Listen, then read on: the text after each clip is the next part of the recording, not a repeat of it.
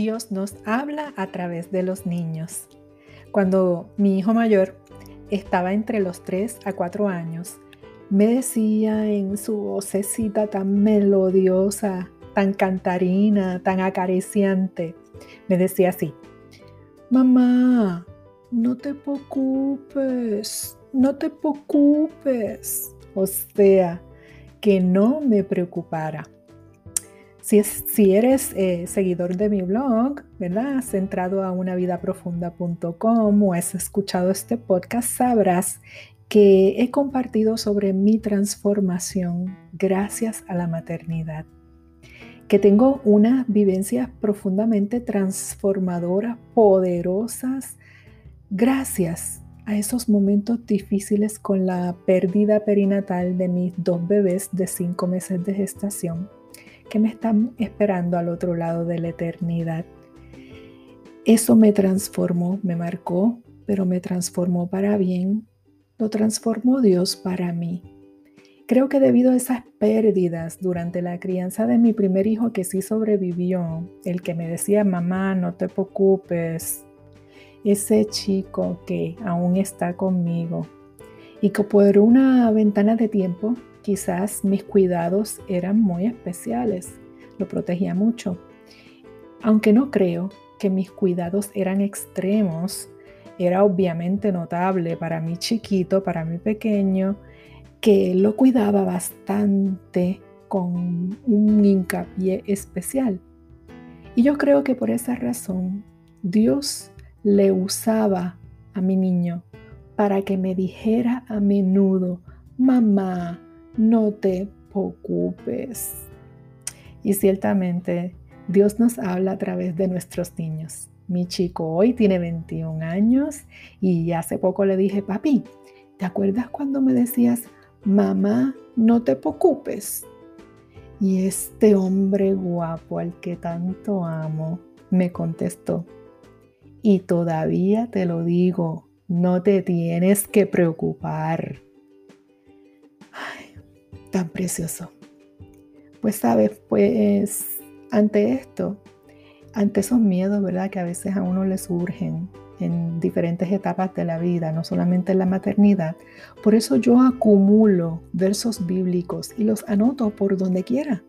Y esa es una táctica que me ayuda a equilibrar mi mente y gozar de un espíritu más tranquilo en tiempos tan retantes como estos.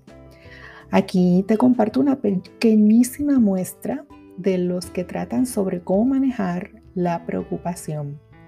De hecho, es uno de los asuntos de los que más se habla en la Biblia, la preocupación, el miedo, el temor. Y te voy a decir aquí algunos. Por ejemplo, Filipenses 4, del 6 al 7, dice en su traducción, nueva traducción viviente, no se inquieten por nada, más bien, en toda ocasión, con oración y ruego, presenten sus peticiones a Dios y denle gracias. Y la paz de Dios, que sobrepasa todo entendimiento, cuidará sus corazones y sus pensamientos en Cristo Jesús entreguemos las causas y dejémoslo en las manos del Señor, en, ese altar de la gloria de Dios. Tenemos que aprender a soltar. Y mira este otro, en Isaías 41:10 nos dice, así que no temas, porque yo estoy contigo, no te angusties, porque yo soy tu Dios, que te, sosten te fortaleceré, te ayudaré, te sostendré con mi diestra victoriosa. También está Mateo 6:25. Por eso les digo, no se preocupen por su vida, qué comerán o qué beberán, ni por su cuerpo, ni cómo vestirán. ¿No tiene la vida más valor que la comida y el cuerpo más que la ropa? Y en primera de Pedro 5:7 dice, depositen en Él, en Dios, toda la ansiedad, porque Él cuida de ustedes.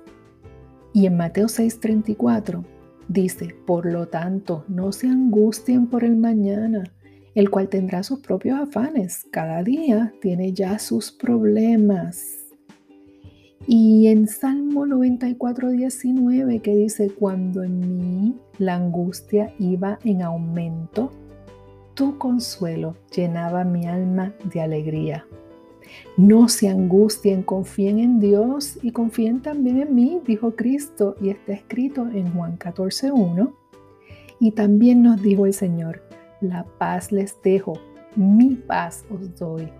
Y yo no se la doy a ustedes como la da el mundo. No se angustien ni se acobarden.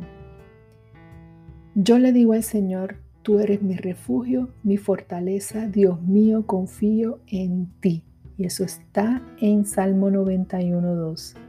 Escojamos la mejor parte y no te preocupes, que aunque la preocupación sea inevitable, tenemos la opción de rechazar que la misma se apodere de nosotros. Y eso es totalmente posible acumulando esos versos preciosos, esa verdad, esa enseñanza que nos deja eh, todo el registro bíblico, que es una carta de amor de parte de nuestro Dios. Mientras estemos enfocadas en la fuente de todo poder, que es Jesucristo, vamos a decir, no hay que preocuparse. Mamá, no te preocupes. Y esto fue tu podcast de hoy en unavidaprofunda.com. Aquí contigo, tu amiga Clary. Bye bye.